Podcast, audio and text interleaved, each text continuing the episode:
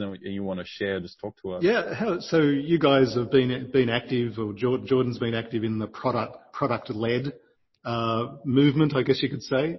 And that seems to be associated uh, with a lot of uh, Open OpenView associates portfolio companies. Do you wanna just speak to that about what's been great about product-led and what you think where that sort of fits in the modern way of viewing things as from a product team perspective?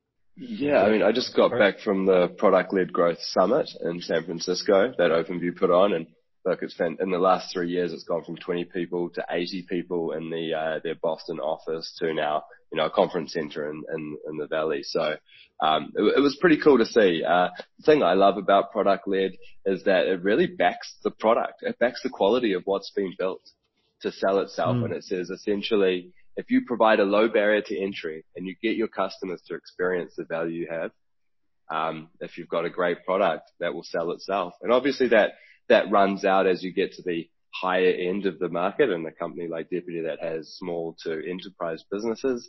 Um but we get people organically taking a trial, you know, that are, you know, 1,000+ employees. Yeah.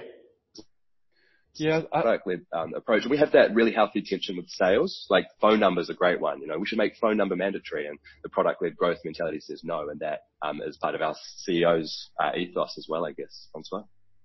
Yeah. No, absolutely. I agree with your with your definition and why. I mean, ultimately, like, you know, I've been working in software for almost 11 years now. I actually um, started my career working as an operation manager for a web design company. And then six months later, you know, three people, like three of us, created our own SaaS, which we've done a B2C SaaS for about three and a half years, you know. Yep. Um, and, you know, when you have a software company, you're a product company. The same way that if you were manufacturing anything physical, your product is what sell. You know, you need a great product. And ultimately, you know, if you forget that and, you know, you, you could make great marketing and great sales and get to revenue, but your product is at the core of what you do, and your value should always be about, you know, is the product delivering on the promise, you know? Because saying, as Ashik say, our mission is, you know, every shift on Deputy will help businesses around the world, you know, manage their employee better, will increase the employee happiness level, and we make sure that, you know, businesses don't break the law, you know, and pay employee accurately, you know? Mm. If you have that mission on paper, but your product doesn't deliver, then, you know, it's kind of funny, right? Yeah. Yeah. I think product-led growth is very much like, hey, the the product aligns with the mission and, um, you know, that's what is driving the the growth. And what we're here for is more amplifying that. Make sure that everyone in the world that is relevant should know about us, you know? How do you draw a line between or how do you explain to that salesperson that wants the phone number in there what product-led growth is? You know, like, okay, sure, it's it's easy to say, okay, it's a barrier. Mm. You know, you've just by asking for making the phone number mandatory, it's a barrier to actually getting that, and you'll get a drop-off rate. Do you literally show the salesperson the drop-off rates at that particular point?